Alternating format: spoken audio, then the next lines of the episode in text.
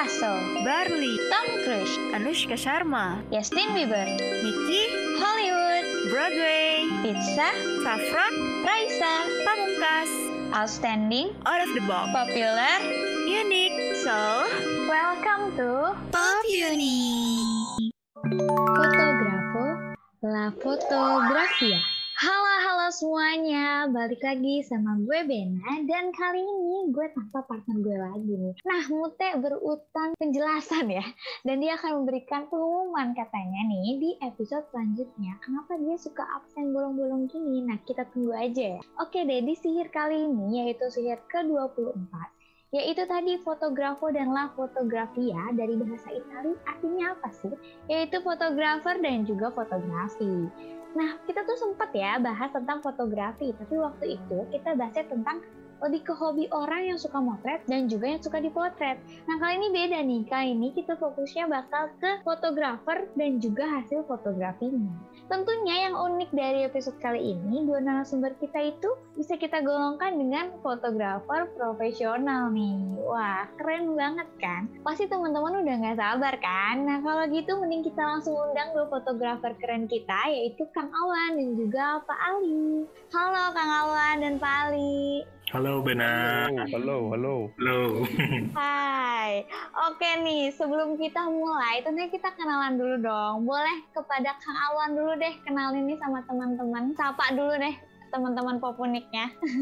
Boleh Kang? Halo teman-teman pendengar Popnik, perkenalkan nama saya Alwan. Sekarang eh, sebagai dosen di Prodi Ilmu Komunikasi, profesi profesi utamanya. Oke, nah itu ya. Dan jurusan broadcast ya Kang, jadi berkaitan erat nih sama fotografi. iya, betul. Oke oke. Nah yang satu lagi boleh deh kepada Pak Ali bisa diperkenalkan. Halo, selamat apa ya ini ya? Kapan aja Pak? Kapan aja ya buat teman-teman pendengar apa Pop Unik ya. Iya betul. Perkenalkan nama saya Ali Meka. Saya sehari-hari mengajar, ya, tapi saya setahun ini banting setir jadi full time father ya. Karena semenjak Pak. COVID-19 ini saya otomatis terikat terus di rumah ya, jadi banyak ngurus anak. ya. Jadi saya sekarang pekerjaannya full time father, pengajar dan fotografer independen juga. Ya gitu lah ya Ya berkenalannya. Betul Pak. Oke, itu ya. Sekarang kita udah kenalan nih tadi sama Kang Awan dan juga Pak Ali yang merupakan dosen aku juga nih ya di broadcast. Dan tentunya punya pengalaman fotografi yang menarik. Kalau gitu, biar lebih deep lagi nih kita tanya-tanya, langsung aja kita ke segmen 2. Oke, nah di segmen 2 ini, karena nggak ada Mute nih, absennya Mute, seperti biasa, aku sendiri. Jadi di sini aku buka segmen 2 dengan pertanyaan sederhana dulu nih buat Pak Ali dan juga Kang Awan. Yang pertama, kenapa sih awalnya suka fotografi? Boleh kepada Pak Ali dulu nih dijawab. Oh, saya dulu ya. Jadi waktu itu sekitar 2007 lah ya, sekitar 2007 awal perkenalan dengan fotografi itu saya lihat film, film dokumenter gitu di Metro TV waktu itu ada namanya Through the Lens ya, Through the Lens. Jadi waktu itu eh, dia nayangin tentang eh, bagaimana melakukan pemotretan dari atas langit ya pakai parasut gitu. Dan saya di situ mulai tertarik dengan wah ini kayaknya keren nih kalau mendalami lebih jauh gitu ya, bisa jalan-jalan kan ya gitu ya ke mana-mana. Dan akhirnya, dan di waktu yang sama 2007 juga, saya dulu sempat bergaul gitu ya sama teman-teman anak-anak distro dan mereka dulu punya proyek untuk bikin majalah gitu ya, sering pemotretan dan di situ mulai belajar-belajar. Ya sampai akhirnya di 2008 itu memutuskan untuk masuk secara resmi lah, secara formal masuk ke jurusan eh, fotografi di Universitas Pasundan Oke. gitu. Jadi mulai dari 2008 saya mulai mempelajari fotografi secara formal dan ya sampai sekarang ya. Tapi awalnya itu sih yang men-trigger tuh 2007 ya melalui tayangan TV itu sampai di 2008 mulai menekuni secara formal gitu. Studi S1 ya. Menarik nih ya dari melihat dokumenter nih kalau Pak Ali ya bisa suka sama fotografi. Oke deh. Nah kalau Kang Awan apa nih Kang yang membuat pertama suka nih sama fotografi? Oke, pertama kali suka fotografi itu adalah ketika ketika saya masih kuliah saat itu Oke. 2013 akhir itu saya sering kali apa suka nontonin orang pameran di Mm-mm. Braga dulu tuh saya nggak tahu nama komunitasnya apa nama kelompoknya apa tapi biasanya itu suka ada pameran-pameran gitu di Braga City Walk kalau nggak salah Mm-mm. Nah, dari situ saya cukup interest sebetulnya dengan fotografi ya. Kemudian baru udah punya kamera. Nah, dari situ baru mulai mendalami berbagai hal tentang eh, fotografi gitu. Kalau saya sih awalnya dari situ Eh, datang-datang ke event, beberapa event yang ada pamerannya dari situ. Oke, beda nih ya kenapa awal sukanya. Kalau Pak Ali dari nonton dokumenter nih, kalau Kang Alwan tuh lihat pameran-pameran tadi ya. Dan tadi yang di Braga itu keren ya. Tapi ada persamaan nih antara Pak Ali dan Kang Alwan. Dari melihat sesuatu dan akhirnya ke trigger ya untuk suka sama fotografi. Oke oke menarik nih. Nah tapi nih Kang Alwan dulu deh, aku pengen nanya, kenapa sih Kang akhirnya menekuni bidang ini bahkan dijadiin sebuah pekerjaan ya untuk Kang Alwan sendiri? Oke, awalnya itu kalau saya awalnya sebetulnya adalah saya tuh orangnya suka dengan hal baru ya. Oke. Dan di background kehidupan saya gitu di masa waktu masih kuliah itu Hmm, kamera adalah sesuatu hal yang mahal buat saya. Iya. karena ke selama kehidupan saya saya tuh tidak pernah memegang kamera. Bahkan kamera yang masih pakai film gitu ya Hmm, eh, kamera masih pakai film pun tidak pernah memilikinya gitu. Hmm, nah ketemulah dari situ. Kemudian banyak belajar eh, mengenali struktur kamera. Yang pertama kali saya pelajari itu bukan brandnya. Jadi eh, di dalam kamera itu ada apa aja. Sampai akhirnya saya memberanikan diri untuk eh, dengan teman saya hmm. kita coba buat ngebantu WO lah gitu artinya tapi saya dari vendor fotografinya begitu Mm-mm. Itu tahun berapa tuh Kang mulai nyoba bareng teman dan gabung WO? nah itu tuh 2014 akhir jadi setahun setelah saya belajar motret-motret gitu ya Hmm. dari zamannya kalau moto tuh Mm-mm. sayang shutter speed gitu ya aduh Oke. nanti shutter speednya habis gitu Iya, iya. sampai setelah Mm-mm. setelah setahun itu saya baru oh ya udahlah yang namanya teknologi kan pasti usang gitu ya Mm-mm. istilahnya ditahan-tahan dijaga-jaga ya pada akhirnya juga dia akan usang jadi sampai akhirnya saya tidak memikirkan shutter speed gitu setahun setelahnya lah Oke, baru dari situ ya bergelut di Iya. dunia WO wedding nih ya Kang. oh ya awalnya cari duitnya di WO gitu. Oh, Oke oke, bisa nanti diperdalam lagi nih tentang objek wedding dan lain-lain. Nah, beralih dulu ke Pak Ali nih. Kenapa nih Pak memutuskan untuk menekuni bidang ini nih setelah tertarik tadi? Dan pernah juga ya membuat ini menjadi sebuah pekerjaan Pak? Iya iya iya. Tadi ngomong-ngomong tahunnya jadi ketahuan angkatannya. Gak apa-apa Pak, kan lebih senior ya Kang ya? Saya jadi tuir sendiri di sini. Iya iya. iya. Tapi ya, ya yang pasti yang pertama ya, kenapa memilih eh, fotografi sebagai jalan ninja. Iya. Ya ini karena ya ini tuntutan apa tuntutan akademis ya, Eh, terutama saya apa kuliah di fotografi sehingga kan saya setiap hari bertemu sama hal yang berkaitan dengan dunia fotografi sehingga ya pekerjaan pun ke arah sana. Meski sebetulnya saya juga pernah bekerja sebagai asisten peneliti juga pernah gitu ya yang sama sekali di luar fotografi. Terus juga bekerja di media sebagai penulis juga pernah gitu ya yang porsi fotografinya sedikit. Tapi tentu saja yang membuat eh, saya memilih fotografi itu karena fotografi itu sesuatu yang menarik ya jadi kalau saya sering analogikan fotografi itu tuh kayak jendela yang membuka mata saya untuk melihat eh, berbagai hal gitu ya. Tadi kalau kata Kang Alwan dia suka belajar banyak hal kan gitu ya. Iya. Kalau saya belajar banyak hal melalui fotografi gitu ya. Oh, oke oke. Misalnya gini, Bena, eh, Iya, kenapa? ketika saya pernah jadi jurnalis, Hmm. sempat menekuni bidang itu. Ketika kita misalnya ada proyek peliputan terkait dengan budaya misalnya, otomatis kan kita harus belajar budaya ya, harus Iya. riset kan ya. Iya. Ketika ngambil tentang budaya China gitu kan, otomatis kita harus banyak baca. Nah dari situ saya mulai tertarik, oh ternyata fotografi itu sebenarnya nggak hanya soal kamera gitu ya, tapi bagaimana kita kemudian eh, mendalami hal-hal lain gitu yang di luar kamera itu gitu, yang harus kita eh, kuasai juga sebetulnya gitu. Jadi ya, ya kalau bicara memutuskan untuk menekuni ini ya, karena ya fotografi itu seperti jendela bagi saya, jendela dunia, di mana saya belajar banyak hal di situ, gitu. Hmm, oke oke. Iya tadi udah disimpulin sama Pak Ali ya. Kalau Kang Alwan belajar banyak tentang kamera dan fotografi, kalau Pak Ali belajar banyak dari fotografi. Wah itu keren. Terima kasih ya, ya Pak udah dibantu disimpulkan. Oke oke oke.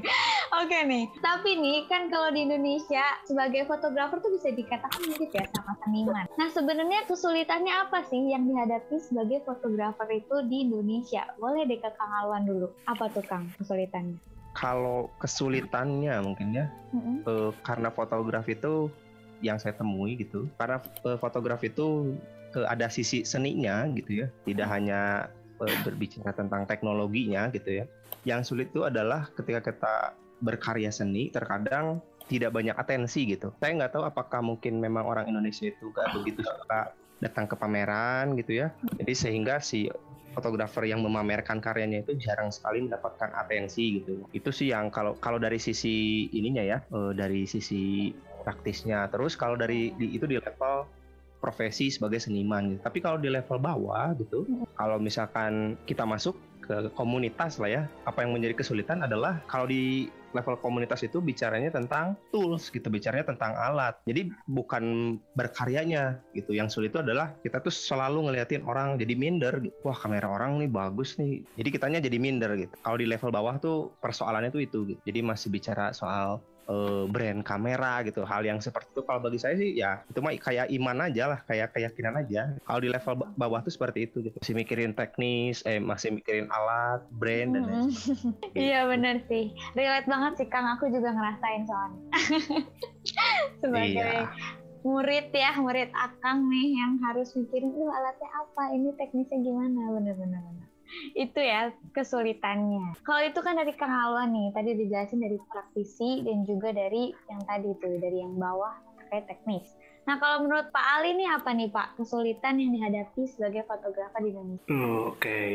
jadi sedikit mirip sama Kang Alwan tadi. Itu saya akan coba lebih apa ya lebih memperluas lagi lah ya jadi kan atensi itu kan merupakan salah satu ya dari persoalan fotografi di katakanlah di Indonesia gitu ya. Hmm. Yang lebih luas lagi sebetulnya adalah kita tidak punya ekosistem yang baik gitu ya terkait dengan uh, dunia fotografi itu. Karena kalau kita bicara ekosistem di dalam ekosistem fotografi itu nggak hanya isinya tuh fotografer aja sebetulnya. Jadi nggak nggak hanya fotografer terus sama produsen kamera nggak hanya itu. Tapi juga harusnya ada kurator ya ada juga kritikus seni gitu ya. Kalau fotografi itu sebagai seni. Ada galeri yang memadai gitu ya kemudian juga ada buku-buku yang bagus tentang fotografi gitu. Kemudian bagaimana menjadikan ya fotografi itu sebagai wacana pengetahuan gitu. Nah di kita tuh yang nggak ada itu ya hal-hal tadi ya. Termasuk juga ini e, kolektor karya kan. Kalau sekarang seniman motret aja nggak ada yang beli. Kumahanya malah ah, Nggak bisa gitu ya. Ekosistemnya belum tenang. Padahal itu penting banget gitu. Karena kita tuh kayak terlalu dijajah sama tadi sama teknologi sama orang yang jualan kamera. Sehingga perbincangan fotografi itu terus we tentang alat gitu ya. Iya. Yeah. bang kamera baru. Tapi karya-karya nggak pernah ada yang dikaji gitu nggak pernah diwacanain gitu betul betul. Ya, lebih ke itu sih ekosistemnya belum terbangun secara sinergis dan sehat gitu. Hmm, bisa disimpulin ya tadi mirip ya jawaban Kang Alon dan Pak Alim ya dari atensi dan diperluas lagi dari ekosistemnya juga yang mungkin di Indonesia masih kurang. Ngomong-ngomong soal tadi kan kawan sempat tinggung soal atensi di pameran nih. Kemarin itu Pak Ali sempat ada pameran nih ya Pak di mana pamerannya tuh sangat-sangat luar biasa nih. Di mana Bapak satu wakil dari Indonesia, satu-satunya ya. Bisa diceritain dong Pak, gimana tuh caranya bisa tampil di pameran seperti itu dan jadi satu-satunya wakil dari Indonesia? Ya, itu gimana ya? Sebetulnya itu adalah ini ya, pameran itu proyek penelitiannya teman-teman dari FSRD ITB ya. Jadi mungkin mereka ingin melihat bagaimana fotografi didiskusikan di tiap negara ya. Hmm. Bagaimana ciri khas mungkin ya ciri khas uh, karakteristik masing masing-masing fotografer dari berbagai negara itu dan ya alhamdulillah saya jadi wakil dari Indonesia dan memang tujuannya juga untuk uh, mempromosikan lah fotografer-fotografer muda ya gitu. Pertama yang dari Indonesia dan tentunya ya itu tadi uh, saya kira pameran yang kemarin saya ikutin itu juga eh, bagus ya secara secara formalnya gitu ketika kita masukin karya itu benar-benar dikurasi kan. Ya. diseleksi dengan baik bagaimana karya itu dijelaskan oleh kuratornya kemudian ditempatkan di galeri yang cukup apa ya cukup terkenal lah ya di Bandung Mas Lasar Sunario gitu. Prestis lah. Ya lumayan prestis. Iya. meskipun kayunya karyanya meskipun karyanya nggak ada yang beli tapi saya merasa bangga karena memang partisipannya juga orang-orang yang hebat-hebat gitu ya. Ketika saya lihat di Google nama ini nama itu ternyata mereka tuh benar-benar seniman yang udah sangat terkenal gitu. Dan ada beberapa yang udah profesor juga jadi wah gitu kan. Saya merasa insecure gitu kurang nah. Gitu. Ternyata mereka memang seniman-seniman yang udah edan gitu, udah benar-benar mendunia gitu. Dan ya saya merasa bangga dengan keterlibatan di pameran itu dan membawa nama UPI juga sebetulnya karena pameran ini memang dikhususkan untuk eh, akademisi dan juga sekaligus praktisi fotografi di dunia ya. Jadi saya mewakili UPI di situ, mewakili IKOM ya. Alhamdulillah ya Kang Alwan ya. Namanya terbawa nih ke kancah internasional. harus Oke. harus Eh, karyanya itu namanya apa tuh Pak? Minta dijelasin nih buat teman-teman karyanya tentang apa. Ini sebetulnya karya karya 2018 ya karena waktu itu sempat diminta dua karya. Yang pertama judulnya Home itu dibuat pas kemarin pandemi. Kemudian 2018 ini judulnya Self Portrait Sequence ya, Solat with the Light judulnya tuh. Itu dibuat 2018. Nah, waktu itu diskusi dengan kurator, ternyata yang dipilih adalah yang sholat itu, sholat ya. with the light. Karena Iya. Hmm, karena di situ eh, kurator punya sudut pandang, eksplorasi tekniknya itu cukup berbeda ya. Karena kalau yang home itu ya saya cuma dokumentasi biasa tentang keseharian di rumah. Tapi kalau yang ini saya pakai kamera obscura. Jadi saya sulap di kamar saya itu ya saya tutupin semua jendela kan ya, tutup semua jendela jadi gelap gitu kan, terus saya lubangin gitu. Itu kan prinsip dari prinsip dasar dari kamera kan ya lubang jarum itu. Nah, kemudian setelah kamera obscuranya jadi, nah saya sholat di situ gitu. Jadi itu posenya pose saya sendiri. Jadi, jadi subjek fotonya saya sendiri, saya sholat sendiri, motret sendiri. Tapi sebetulnya motretnya mah pakai kamera digital ya, cuman setting tempatnya itu dibuat selayaknya kamera obscura gitu. Jadi gelap, terus tiba-tiba ada refleksi ya dari balik jendela itu ya pemandangan di belakang rumah gitu. Itu teknisnya sih ya. Maknanya apa sih Pak dari yang Bapak ambil itu? Kenapa harus sholat gitu yang ditampilkan? maknanya ya kalau dari saya ya dari Sebenarnya fotografi. masalah makna ya dari di fotografi atau di foto, foto seni itu ya sebenarnya terserah orang yang melihat ya tapi Iya. kalau Dari fotografernya gimana nih? oh, kalau dari cerita saya ini sebetulnya project yang saya lakukan sama teman-teman dulu tuh saya tempat sempat bikin apa namanya kelompok gitu ya namanya luar kelas. Waktu itu memang menginisiasi mendiskusikan fotografi di luar kampus gitu. Kita bikin diskusi-diskusi yang eh, rock and roll lah ya di luar ya bebas gitu. Nah waktu itu pernah bikin me- apa merespon tema fotografi. Fotografi itu apa? Nah itu itu kan pertanyaan yang paling mendasar tuh ya. Pertanyaan yang paling mendasar. Nah, waktu itu saya melihat ketika kan ngomong fotografi itu pasti ditarik ke wilayah historis ya. Kalau secara bahasa kan fotografi itu melukis dengan cahaya gitu kan ya. Nah, ketika eh, waktu saya belum masuk UPI ya dulu ya. Jadi teman-teman bimbingan itu pasti ketika di bab 2 itu di landasan teori itu pasti ketika ngomongin fotografi melukis dengan cahaya melukis dengan cahaya gitu. tanpa tahu gitu melukis dengan cahaya tuh apa gitu. Apakah melukis dengan cahaya teh melukis pakai senter gitu ya atau gimana? Nggak tahu ya. Sehingga ya saya mencoba untuk melihat dari perspektif historisnya Ya ternyata yang disebut melukis dengan cahaya itu dalam pandangan saya eh, bagaimana fotografi digunakan oleh seniman ya pada masa itu pada masa Renaissance sebagai alat bantu untuk melukis kan gitu. Jadi mereka menggunakan kamera obscura gitu menggunakan kamera lubang jarum untuk melukis jadi kayak nap- ngejiplak gitu kan ngejiplak Iya, iya. eh, outline dari pemandangan yang ada di depan kamera obscura itu gitu. Nah, oh ternyata kan begini ya. Ya udah, saya mau buat di rumah, membuat kamera obscura. Saya akan melakukan apa yang dilakukan oleh seniman Renaissance pada masa itu. Saya mau melukis di rumah gitu. Tadinya gitu. Tapi setelah kamera obscuranya jadi, ya ternyata ya yang terjadi saya nggak jadi ngelukis, saya jadi malas gitu ya. Udah akhirnya tidur tiduran di situ tuh ya di kamera obscura itu tuh di kamar itu tuh Iya, iya. tidur tiduran ngasuh anak termasuk salah satunya sholat gitu. Oh. Nah terkait dengan wacana fotografi sendiri, nah tadi yang saya sebut sebagai nilai historis Hmm. itu tuh disebutnya dalam konteks senima narasi besar gitu. hal-hal yang besar kan ya berkaitan Iya. dengan sejarah gitu ya. Nah sementara tadi yang saya lakukan di situ adalah hal-hal yang kecil kan, hal-hal yang remeh-temeh kayak eh, apa namanya kayak tiduran gitu, sholat dan sebagainya itu. Sehingga saya berpikir kayaknya kalau eh, Leonardo da Vinci kan Leonardo da Vinci itu pelukis Renaissance ya yang menggunakan kamera obscura juga untuk melukis. Kayaknya kalau Da Vinci hidup di masa sekarang gitu, cek saya tuh ya. Kemudian mengalami kamera obscura, kayaknya dia dia akan selfie deh. Kayaknya dia nggak akan. Iya, iya. Maka dari situ ya udah saya bikin self portrait tentang sholat gitu. Ya itu untuk menunjukkan tegangan sih ya antara narasi besar itu dan eh, narasi kecil itu. Jadi ya udah disatukan dalam satu visual yang ya jadinya paradoks gitu. Hmm. Gitu sih panjangnya.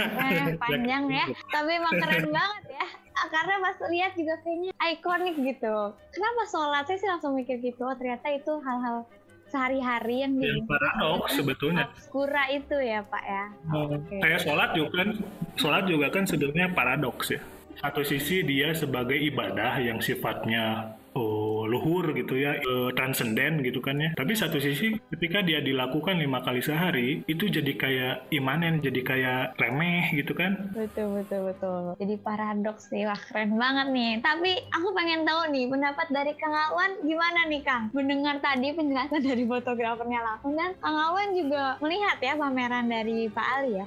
Eh, saya eh, nggak lihat langsung ke sana tadinya mau langsung ke Hmm. sana tapi karena covid ya nah, Oke. situasinya pandemi jadi Iya, ya, Ya memang dibatasi juga sih di, di sana dibatasi juga ke Iya, sananya kan betul betul. tapi kalau tidak salah fotonya Pak Ali itu memang pernah dipost juga kan di media sosial terus saya juga memang eh, apa menarik gitu ya eh, bagi saya gitu ya Hmm. karena saya tuh bukanlah fotografer seni yang pure seniman kayak Pak Ali artinya Hmm. ketika membuat kayak karya membuat karya itu apa nah, banyak makna yang tidak tersirat di sana gitu. Yang yang bisa ditafsir orang bagaimana yang bisa ditafsirkan oleh eh, si pembuat karyanya itu seperti apa gitu. Kalau saya tuh memang murni fotografi ya sebagai sarana untuk mengabadikan momen aja gitu kalau saya pribadi. Dan untuk side-nya untuk mencari eh, pekerjaan gitu. Mencari apa? Mencari Cuan ya Kang. uang gitu.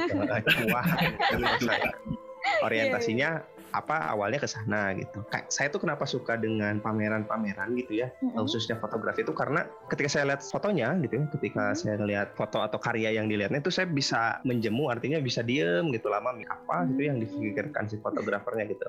Iya. Yang menarik dari fotonya Pak Ali itu adalah esensi sholatnya sebetulnya.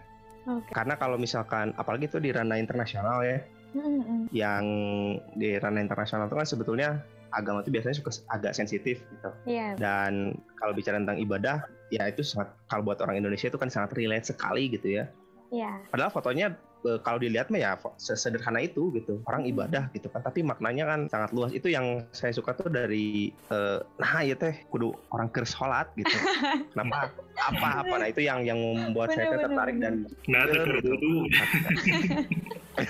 Iya iya iya. Bener sih, saya juga mikir sama soalnya kayak Kang Awan. Kenapa harus sholat? Bener sih Kang. Apalagi dibawa ke kaca internasional itu ya Kang. Mm-mm, dan kebanyakan kalau bicara pameran foto ya, Hmm. eh, yang saya temui gitu, itu objeknya kalau nggak eh, manusia perempuan gitu ya, Nah eh, betul. pakai model dan lain. eh, kemudian foto alam ya mungkin itu gimana temanya memang. Iya iya. Tapi eh, ketika bicara, karena saya juga ada beberapa, saya tuh suka koleksi ini apa namanya buku-buku fotografi. Oh. Buku fotografi itu yang benar-benar fotografi artinya dia tuh memang isinya buku, karyanya Foto, ya? hmm, isinya tuh foto tidak ada narasi. Iya iya. Keren ya, Nah, Kang saya- bisa baca ya Kang. Nah, karena saya teh menarik gitu. Kadang eh, saya tuh ada beberapa eh, buku gitu ya, eh, yang seperti itu gitu. Hmm. Karena menarik buat saya gitu. Dan yang tadi juga saya menyinggung juga tentang sejarah gitu. Dan saat ini teh Mm-mm. saya mulai lihat beberapa tahun belakangan ini saya berpikir memang fotografi itu sekarang tuh rata-rata gitu ya Hmm. hanya buat nunjukin karyanya aja gitu. Padahal esensi sejarahnya tuh nggak. Oh, Sekarang orang nggak ingat gitu. iya, iya. Cerita di baliknya gitu ya, Kang. Jadi lebih ke kualitas gitu Iya ya. betul. Lebih ke ini estetik gitu ya kalau sekarang tuh ya. Estetik gak nih no, di IG. Nah itu gitu. Iya iya iya, paham banget nih Nah, kalau itu. milenial tuh ya. Berarti kalau dari Kang Alwan sendiri itu udah penikmat ini banget ya Kang, penikmat pameran dan karya-karya fotografi dan makna di balik itu dipikirin ya Kang ya. Iya gitu. Karena eh, nggak tahu kenapa ya saya juga eh, ya semenjak punya kamera gitu banyak awalnya sih kalau beli buku tuh pasti yang ada tulisannya gitu ya. Eh, buku fotografi tapi ke sini ke sini buku fotografi saya tuh yang nggak ada tulisannya gitu. Yang kadang-kadang buat orang yang tidak mengerti saya juga sebetulnya tidak paham-paham betul ya tidak pakar-pakar juga tidak begitu pakar. Tentang itu tapi ya kalau mungkin bagi orang lain ya buat apa beli buku tapi nggak ada tulisannya gitu. Oh. itu bukunya hanya gambar saja gitu ya jadi karya seseorang yang dibukukan Mm-mm. yang isi foto-foto semua foto doang gitu nggak ada pun kalau ya narasi hanya di cover depan dan belakang saja gitu, Berarti benar-benar penikmat fotografi. gitu. Oke oke. Nah kita beralih deh ya. Tadi kan udah ngomongin pameran dan juga ada apresiasinya nih ya dari Kang Alwan penikmat pameran. dari yang pameran Pak Ali dan penikmatnya Kang Alwan. Pengen tahu deh kan Kang Alwan dan Pak Ali tuh pasti punya taste tersendiri ya untuk memotret. Nah keunikan atau ciri khas di foto-foto Kang Alwan dan juga Pak Ali tuh apa sih? Boleh dari Kang Alwan dulu. kalau saya itu ciri khas saya itu pasti fotografi di dalam ruangan menggunakan strobis menggunakan lampu gitu jadi kalau eh, bukan berarti saya tidak hmm, apa ya? Bagi sebagian orang katanya kalau moto di dalam tidak mudah berkreasi. Tapi bagi saya tidak juga karena di dalam ruangan itu walaupun dibantu dengan lampu tapi kan bagaimana supaya tidak monoton. Kalau saya sih sebagian besar foto saya itu pasti di dalam ruangan gitu. Dibantu dengan strobis menggunakan tools yang seadanya ya bukan berarti ini alat yang profesional. Tidak justru Hmm. menggunakan eh, menangkap cahaya gitu ya. kalau nggak ada cahaya ya nggak ada fotografi. Gelap aja Iya. jadi segala bentuk pencahayaan apa pun itu karena saya suka iseng-iseng aja gitu. tapi ciri khas saya itu di situ di di dalam ruangan sih kalau saya biasanya Maksudnya biar apa nih Kang? Biar lebih bisa mengeksplor ruangan tertutup gitu atau gimana Kang? Iya, sebetulnya saya eh, lebih ke arah sana. Jadi eh, Hmm. bagaimana di dalam ruangan ini Mm-mm. yang lightingnya seperti ini kita buat karya fotografi yang yang kita mau gitu Oh, begitu jadi kalau orang lain mungkin kan ada yang suka street ya iya benar. eh, yang motoin orang jalanan gitu. Mm-mm. tapi karena saya juga mengalami hal itu gitu dan merasakan juga tapi di sisi lain kadang eh, saya melihatnya malah jadi eksploitasi gitu Hmm, Hmm, sih. rata-rata orang yang eh, ya saya nggak tahu ya mungkin di subjektivitas saya aja Iya, atau iya, mungkin iya. di referensi saya ketemunya itu gitu hmm, hampir rata-rata kalau bicara tentang street photography itu ya orang-orang yang kelas menengah ke bawah gitu. Iya. Karena itu saya bingung gitu kenapa harus, harus itu dulu gitu yang diambil tuh. Iya ya Apa, benar. Dan itu ngambil tanpa seizin orangnya. Artinya kita ngambil aja. Betul. Ya walaupun di dalam beberapa kasus ya itu kan saya nggak tahu apakah itu kaitannya dengan etika atau tidak. Tapi menurut saya eh, ketika kita ngambil foto seseorang kemudian diambil dan Hmm. dipublish gitu ya kan kesannya human interest dan lain sebagainya sebetulnya kalau menurut saya itu nggak asal nggak etis aja gitu apalagi kalau nggak ngobrol sama orang yang kita foto kan itu lebih Mm-mm. lebih miris sebenarnya gitu jadi kan hanya menjadikan objek saja makanya itu juga salah satu alasan saya saya lebih banyak di dalam studio gitu karena interaksi terjadi kalau di luar tuh kadang-kadang hmm, nggak semua orang bisa diajak interaksi sih sebenarnya Oke. untuk dijadikan objek gitu ya Mm-mm. begitu Jadi di dalam ruangan explore di situ dan kalaupun ada objek dia tahu gitu ya dijadikan objek gitu ya. Iya betul Oke. Nah kalau Pak Ali nih Pak, apa keunikan atau ciri khasnya nih di foto-foto Bapak? Kalau keunikannya adalah apa ya? Jadi uniknya itu karena tidak punya keunikan gitu.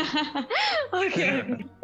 Kadang Gimana saya tuh, Pak? menggunakan Mm-mm. kadang saya tuh mendengar, menggunakan pendekatan yang sangat random gitu. Kadang saya Hmm. memotret dengan gaya dokumenter gitu ya, Hmm. bikin pendekatan yang snapshot gitu kan ya, Iya. apa candid dan segala macam. Kadang juga sangat konseptual. Seperti tadi kan di foto yang pameran itu kan sangat konseptual. Saya menggunakan diri saya sebagai subjeknya. Kadang juga malah nggak motret gitu. Jadi saya mencoba manfaatkan eh, foto-foto yang udah ada, kemudian direkonstruksi, dimaknai ulang gitu, direkontekstualisasi gitu ya. Oke, oke. Nah, jadi tapi itu sebetulnya berangkat dari gagasan mirip dengan Kang Alwan tadi bahwa ketika kita motret Hmm. objek gitu manusia, maka kan di situ akan terjadi hierarki ya antara Iya. subjek yang memotret dan subjek yang dipotret gitu seolah-olah subjek yang dipotret itu lebih rendah gitu kan ya kastanya daripada subjek yang memotret. Nah, maka di situ saya mencari jalan tengah nih untuk memutus hierarki ini supaya fotografi itu lebih eh, lebih demokratis, lebih egaliter gitu sehingga nanti hubungannya itu jadi setara kan gitu ya. Iya. Nah, maka kemudian saya menggunakan pendekatan yaitu tadi menggunakan diri saya sebagai modelnya gitu. Hmm. Kan material-material yang ada di rumah gitu. Kalaupun harus memotret orang lain ya saya akan meminta izin dengan pendekatan yang sangat panjang gitu ya. Hmm. Bahkan pernah saya bikin project Mm-mm. selama enam bulan gitu ya. Lima bulan teh ya itu mah pendekatan aja. Wow, Selama lima bulan untuk mengenal Bulan ya, terakhir. Pak. Eh, untuk Hmm. supaya mereka nyaman gitu kan dengan kehadiran kita sehingga Hmm. pas motret ya udah jauh lebih enak gitu. Hmm. Maka ya kadang-kadang ya pendekatan fotografi saya itu bisa sangat random tapi dari sisi tema mungkin ada keunikan di sisi saya senang tema-tema yang sangat personal gitu. Senang dengan tema-tema tadi yang mengungkap narasi kecil ya. Saya Hmm. cerita tentang saya menjadi ayah gitu ya, cerita tentang budaya keseharian gitu. Hmm. Jadi ceritanya yang yang yang receh-receh aja, tapi bagaimana kemudian dari sesuatu yang receh itu Hmm. kita memberikan konteks eh, yang dalamnya, Hmm. maknanya apa sebetulnya di balik sesuatu yang remeh itu, kayak gitu sih. Di balik keseharian itu ya, ternyata ada cerita atau makna yang bisa diungkap ya, Pak. Nah ini kembali lagi Bena ke paradoks fotografi tadi, Oke, bahwa iya, iya. Kan sering kali kita untuk memotret foto yang bagus, ya Hmm. kita harus pergi ke Gunung Naon kan enggak gitu. Nah, itu. Iya, iya, iya. Kita bisa lakukan semuanya di rumah. Oke. bahwa seolah-olah motret yang bagus tuh harus jauh kan enggak kita bisa menghayati hal-hal yang ada di rumah gitu yang ada di sekeliling kita nah itu kan paradoks sebetulnya dalam fotografi. Bahkan status fotografi juga paradoks. Iya. apakah dia masuk seni tinggi? Kan kalau di dalam hierarki seni itu ada seni tinggi ada seni rendah. Iya, nah iya. fotografi itu sebetulnya nggak masuk ke dua-duanya. Hmm, gitu Oke. karena dia kan sebagai teknologi masuknya seni rendah karena diproduksi secara massal. Karena kan kalau seni tinggi itu harus eksklusif kan, Mm-mm. harus satu-satunya gitu, harus otentik. Fotografi itu enggak gitu. Hmm. Dia pro- apa dihasilkan dari teknologi gitu kan. Hmm. Secara karya juga nggak otentik, dia bisa diperbanyak segala macam. Sehingga dia, dia tuh posisinya nggak jelas gitu. Oke, oke. Paradoks nih. Paradoks, paradoks. Hmm. Nah, Pak Ali ditutupin paradoks nih. Kenapa nih tadi Kang Alwan nih? Mau ngomong apa kan? Soal yang jauh-jauh itu tuh kalau ngambil foto harus jauh. Iya, karena eh, banyak apa namanya banyak ya bukan saya bukan berarti eh, saya mendiskreditkan mereka yang suka foto landscape gitu ya. Iya. Tapi mungkin kita beda taste aja gitu, beda beda jalan aja gitu. Hmm. Tapi bagi saya eh, karena memang fotografi apa landscape juga butuh apa namanya butuh kemampuan, butuh skill gitu ya, butuh timing gitu. Hmm. Karena yang namanya landscape itu bukan bukan soal eh, apa namanya itu benar-benar momentum lah istilahnya gitu Hmm. bukan tentang konsep gimana nih mau dibuat konsep seperti apa tapi itu kan ngejar ke situ kalau kita udah sering ke tempat A gitu ya Hmm. kita tuh udah tahu polanya bulan kapan ini eh, di bulan apa mataharinya akan bagus kemudian ini hijaunya di bulan apa sih akan Hmm. akan apa hijau banget gitu Hmm. ya sebetulnya ya ini kan soal tes aja gitu Jadi nggak ada yang salah dan benar ya terkait tes aja kata Kang Alwan. iya Oke oke. Nah itu kan tadi dari ciri khas dan keunikan ya. Tapi yang tadi sempat disinggung juga kalau Kang Alwan tuh sempat kerjanya di fotografi tuh di wedding ya WO. Dan kalau Pak Ali tuh di media. ya. Bisa diceritain kenapa memilih di wedding dan ada hal unik gak sih Kang kalau di wedding fotografinya? Momen bahagia iya Jadi Aduh. men-trigger untuk menikah. Trigger. Oh gitu memberikan ya. semangat Oh. Oke oke. Awalnya sih karena memang saya startnya kan dari masa kuliah ya fotografi itu. Mm. Tapi setelahnya saya juga memang pernah jadi di jurnalis foto gitu. Mm. Dari magang itu sampai mungkin ada setahun kayaknya jadi jurnalis foto gitu dan saya tertarik gitu. Eh, tapi yang membedakan adalah eh, kenapa saya fokus di eh, apa ya di wedding gitu. Mm. Karena ini sih kayak siaran televisi live gitu Mm. dan itu kan eh, ngejar momen artinya maksudnya kalau kita miss satu gambar aja satu momen lah ya Mm. karena kan dalam prosesi pernikahan itu banyak fasenya ya Betul. nah kalau kehilangan satu fase aja itu itu dosanya seumur hidup Oh gitu ya. kenapa karena Bener-bener. yang namanya nikah itu nggak bisa diulang Iya. nah, Kan tuh ya. ini memang benar-benar namanya fotografi yang mengabadikan momen tuh ya memang benar-benar mengabadikan momen karena Mm. eh, prosesnya itu ya prosesnya itu tidak hanya di saat motretnya aja gitu ketika wedding tuh Mm. dan selalu ada vibes yang unik-unik gitu kayak inilah apa kalau saya kan pernah di gedung besar gitu ya pernah di kampung-kampung Mm. juga ngambil gambar ada ada vibes yang berbeda gitu. Dan Oh, ketika iya. ngambil foto wedding itu bukan hanya ngambilnya doang tapi apa namanya eh, pasca produksinya juga itu jadi pertimbangan. Kenapa? Karena harus nyetak gitu kan kalibrasi warna. Karena sekarang udah digital gitu ya kamera digital terus harus dicetak ke yang warnanya beda kalibrasi warnanya kalau berbeda nanti mengecewakan klien dan lain sebagainya gitu Mm, mm, mm. kalau soal hal unik gitu ya eh, hal uniknya adalah satu pernah punya klien kak ini tuh memang yang unik-unik tuh sering ditemukan tuh di Mm. di wilayah eh, perkampungan gitu ya Oke. yang istilahnya nikahnya nggak di nggak di Jadi gedung ya. gedung gitu Hmm. nikahnya di rumah menciptakan rumahnya itu menjadi panggung gitu yang jadi permasalahan adalah karena di depan rumahnya itu ada pohon ya, dan posisi pohonnya itu di tengah gitu sedangkan saya harus Oh. mengambil mengambil gambar itu dari ujung kiri ke ujung kanan kan Kebayang. Nah, jadi ya itu sih hal yang hal yang unik kak. Kalau Iya. klien kan tidak berpikir bahwa itu ngalangin eh, ya ini kan? ada pohon, tapi kan klien itu ah ini mah iya kalau bagi saya itu kan menghalangi, tapi kalau bagi klien kan itu harus hilang gitu. Iya oh, gitu. Harus Diedit, harus bagus gitu, string gitu ya. harus diedit gitu. Oh, Nah itu yang yang menarik sih buat saya gitu. Jadi di tengah-tengah benar-benar di tengah-tengah gitu. iya. Ya mau gimana lagi? Ya itu pengalaman saya sih. Hmm. Apakah saya kecewa dengan itu? Ya tidak juga, cuman kesal aja sih.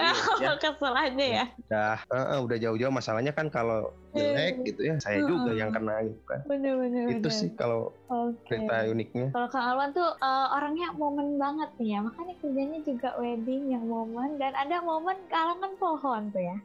Oke oke. iya tuh Kalau misalkan Pak Ali nih tadi sempat dibilang kalau kerjanya pernah di media juga untuk fotografi. Kenapa nih Pak mengambil pekerjaannya fotografi di media? Apa hal uniknya? Bisa diceritain kayak Kang Alwan tadi? Kalau saya terjun ke dunia media itu karena memang awal awal kuliah itu saya senangnya foto fine art ya. Jadi kalau di kampus saya dulu fotografi itu kan dibagi jadi tiga kategori ya. Fine art tadi foto seni itu, kemudian yang kedua jurnalistik, yang ketiga foto komersial gitu. Saya pernah jadi fotografer wedding, pre-wedding juga pernah, cuman nggak dilanjut gitu. Tapi akhirnya ya udah saya dari foto seni itu karena saya merasa terlalu apa ya jadi terlalu artifisial gitu ketika membuat foto tuh jadi kayak terlalu dibuat-buat sehingga akhirnya ya udahlah saya mencoba di titik yang paling ekstrim mencoba untuk di jurnalistik. Karena kan kalau di jurnalistik sama sekali nggak boleh di Iya, diedit-edit, di setting ya buat kan. Oh iya, harus yang benar nih. bagaimana momen itu harus ditangkap sesuai dengan kebenarannya kan gitu ya Betul. Nah, waktu itu ya masuk ke dunia jurnalistik itu gara-gara itu sebetulnya. Se- Karena saya yang tadinya di foto fine art itu merasa kurang apa ya? Ya kurang terpuaskan Hmm. gitu ya. Hmm. Eh, Kemudian ya menyeberang ke sisi yang paling ekstrim dan akhirnya di jurnalistik pun ya tidak terpuaskan juga gitu karena saya merasa terlalu objektif gitu ya ketika Iya. membuat foto itu kita eh, ya banyak aturannya kan gitu ya nggak bebas segala macam ya, sampai akhirnya ya udahlah saya di jalur yang bukan di sini bukan di situ gitu ya. Jadi akhirnya mah Heeh. udah yang tadi saya bilang saya akan menggunakan fotografi ya, ya secara random aja secara Hmm. pendekatan visual mah gitu ya Hmm. yang penting mah ya ya Pak ya. kekuatan konsepnya, jadi konsepnya, gagasannya. Oke. Ya, kalau bekerja mah ya sebenarnya bisa di mana pun ya. Saya mah dulu Hmm. pernah jadi fotografer IO juga gitu ya, Oke.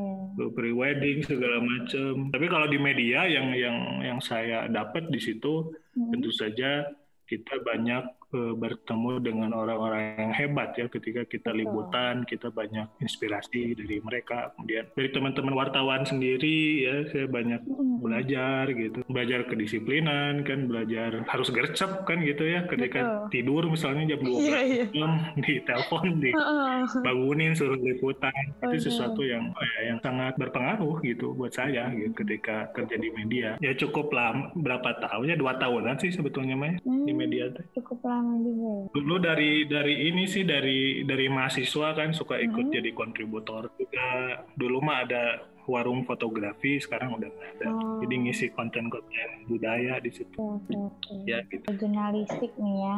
Oke nih, kan tadi dijelasin nih tentang kerjaan dari fotografinya Kang Awan tuh wedding. Kalau Pak Ali tuh berbagai dan akhirnya memutuskan untuk independen ya. Nah, pengen tahu nih, kalau Pak Ali sendiri alat-alat yang dipakai apa sih Pak? Kan tadi sempat ngomong juga sekarang lebih ngejarnya pada teknis, alat-alat yang bagus. Pak Ali sendiri biasanya pakai alatnya apa sih kalau untuk foto? Ya kalau alat mah standar ya disesuaikan sama temanya sih sebetulnya kita kebutuhannya kalau misalnya untuk cetak gede kan berarti harus Hmm. pakai medium format kameranya. Tapi ya standar aja sih kalau misalnya motret eh, ya untuk kebutuhan karya maupun untuk kerjaan ya Hmm? pakai kamera SLR aja biasa sama flash udah gitu aja. SLR dan flash tuh ya. Simple ya. Hmm. Nah, kalau Kang Alwan apa nih Kadang juga pakai handphone juga jalan sih pakai Oh, handphone. pakai handphone ya Pak ya. Handphonenya apa dulu nih Pak? Handphone Pakai Samsung, pakai Oh, Samsung juga bagus. Samsung. Bukan handphone Cina tapi ya. Hmm. Samsung ya. Ada yang handphone Cina, ada oh, Huawei. ada. Oh, Huawei. Saya pernah bikin karya pakai Huawei. Nah, itu untuk kebutuhan eh, digital bukan cetak sih. Oh, iya iya. iya. Jadi alat-alatnya simple ya. Kalau Kang Alwan sendiri apa nih Kang? Alat yang dipakai biasa? Kan di biasanya di dalam ruangan tuh. Sama sih se- saya pakai kamera digital juga, cuman saya sudah pakai mirrorless ya. Hmm. Eh, karena simple gitu, nggak nggak kompleks gitu barangnya. Hmm. Mudah dipakai terus pakai strobis juga, flash eksternal dan ada flash besar gitu ya, strobis besar. Hmm. Saya apalagi ya reflektor mungkin alat-alat bantu pencahayaan lainnya ya. Hmm. Tapi intinya adalah kalau saya tuh mengikuti teknologi gitu. Tapi bukan berarti saya tidak pernah menggunakan kamera film gitu ya. Saya juga Ya. pernah menggunakan kamera film gitu ya. Bahkan sekarang beberapa karya saya yang menggunakan roll film teh masih masih tersimpan dengan baik gitu walaupun kamera eh, filmnya sudah gak ada ya gitu. Iya, iya. Tapi sekarang gitu ya untuk aktivitas itu saya menggunakan kamera mirrorless karena mudah gitu Hmm. ya istilahnya perkembangan tek- teknologi itu diciptakan untuk memudahkan bukan untuk mempersulit kita Iya, beraktivitas gitu betul. itu sih Itu ya alat-alat. kadang saya pakai handphone juga Oh, suka eh, juga Kang? terkadang saya pakai handphone tapi bukan buat ya tapi bukan buat foto estetik gitu tapi Iya, iya, iya. kalau buat saya handphone itu pilihan kedua ketika kamera saya habis baterai Oh, kalau iya. kamera saya lagi dipinjam orang gitu Iya, dan saya butuh ngambil ya. paling pakai handphone Heeh. Handphonenya iya Cina juga nih Kang? cadangan aja Atau apa nih, Samsung? kalau saya pengguna eh, pengguna handphone Cina saya. Oh, Cina juga. Oke, oke. Ya, itu ya tadi untuk alat-alatnya udah bisa digambarkan ya dari Pak Ali dan Kang Awan. Oke deh, eh, sekarang di segmen 2 udah selesai nih Kang dan Pak nih pertanyaannya. Kita ke segmen 3 ya untuk bahas lebih apa ya kasus-kasus terkini lah tentang fotografi. Oke, kalau gitu kita lanjut ke segmen 3.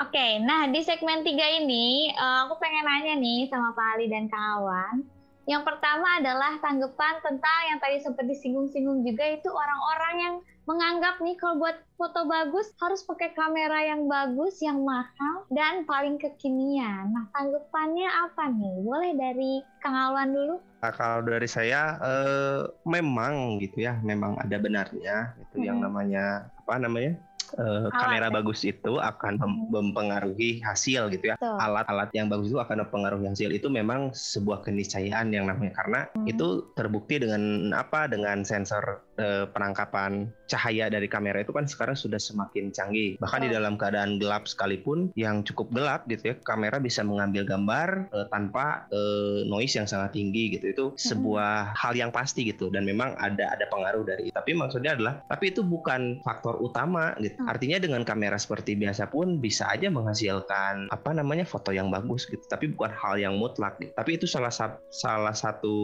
faktor iya, memang itu salah satu faktor gitu Mm-mm. alat yang mahal bisa menghasilkan karya yang secara visual aja lah. Mungkin kalau secara makna nanti bisa digali sama Pak Ali. Tapi kalau secara Oke. secara visual, warna gitu ya, kecerahan dan lain sebagainya atau enggak ketajaman gambar ya, itu pasti ada implikasinya. Tapi itu bukan hal yang mutlak sih menurut saya. Karena banyak lagi. faktor lain juga ya, Mm-mm. gitu. Balik lagi ke orangnya juga ya yang terbiasa Iya.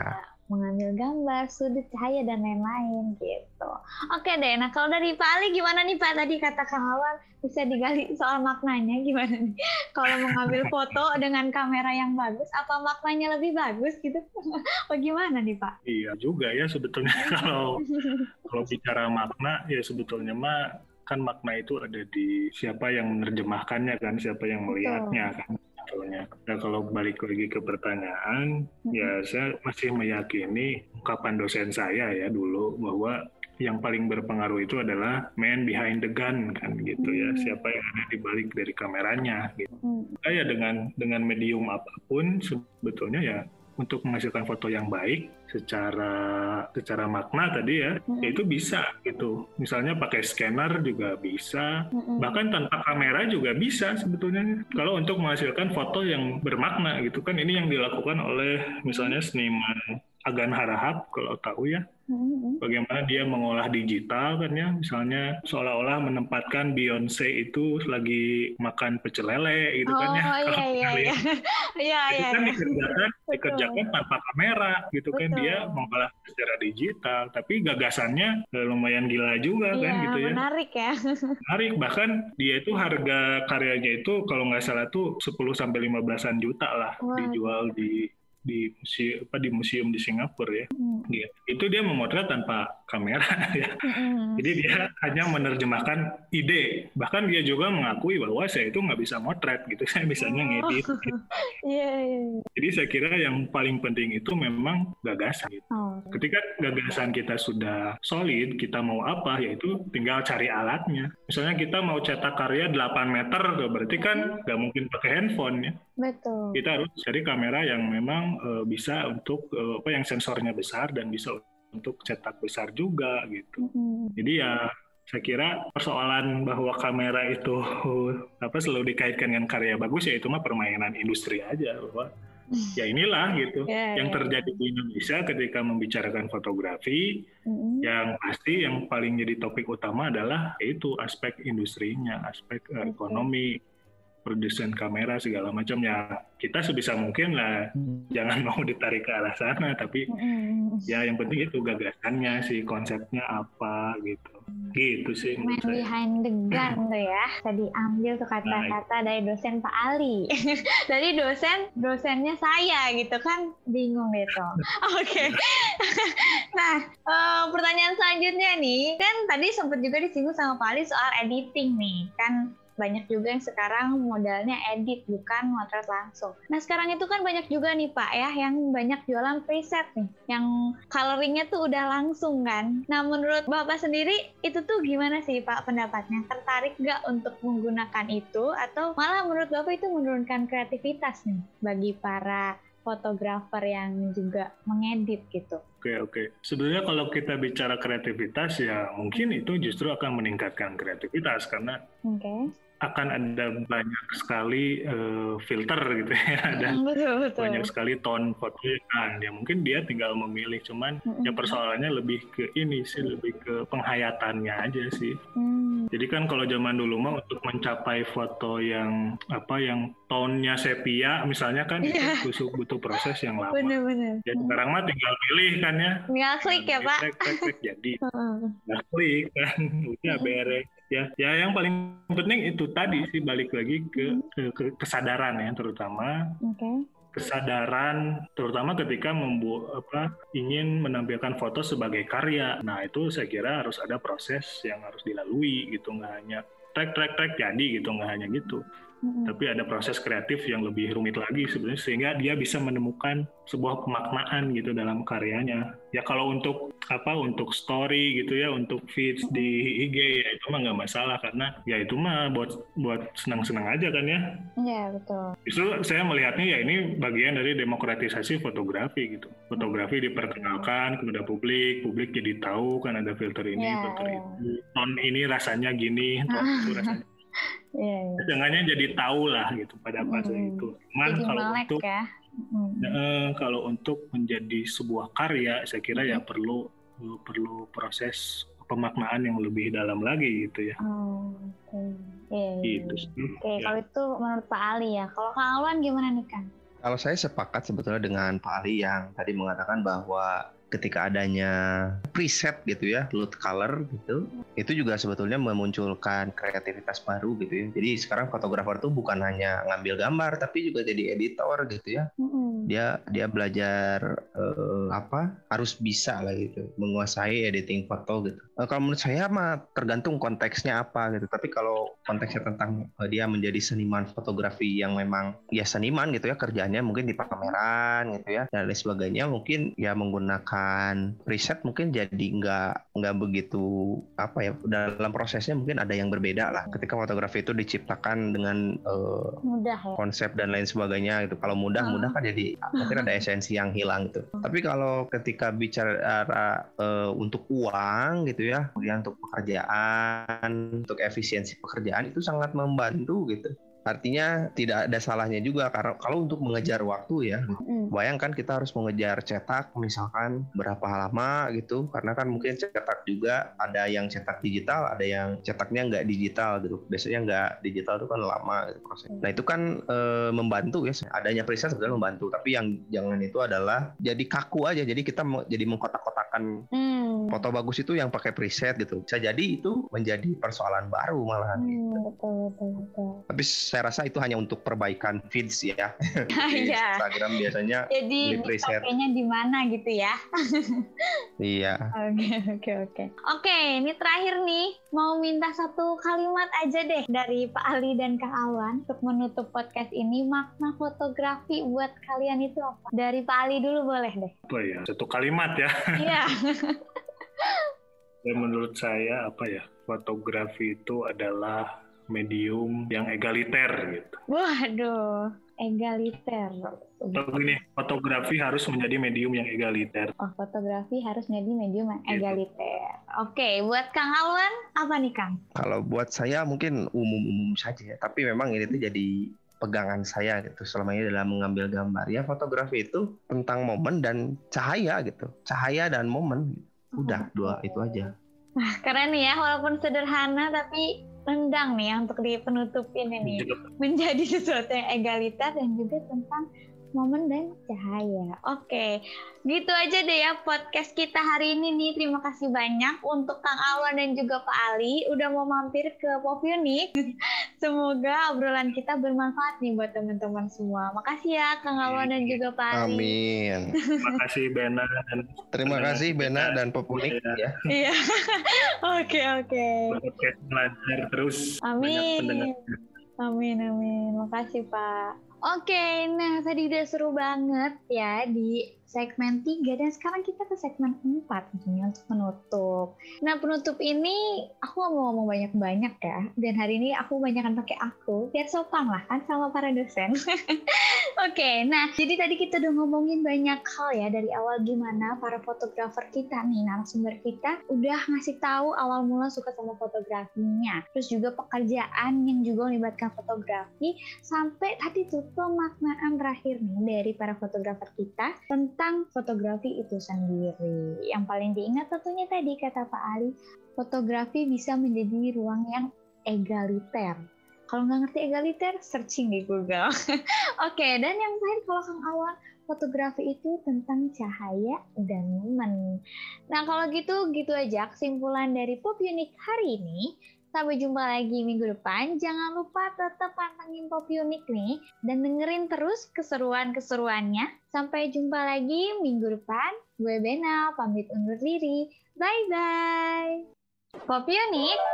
The magic between the taste. Iya, Fe. Kratia.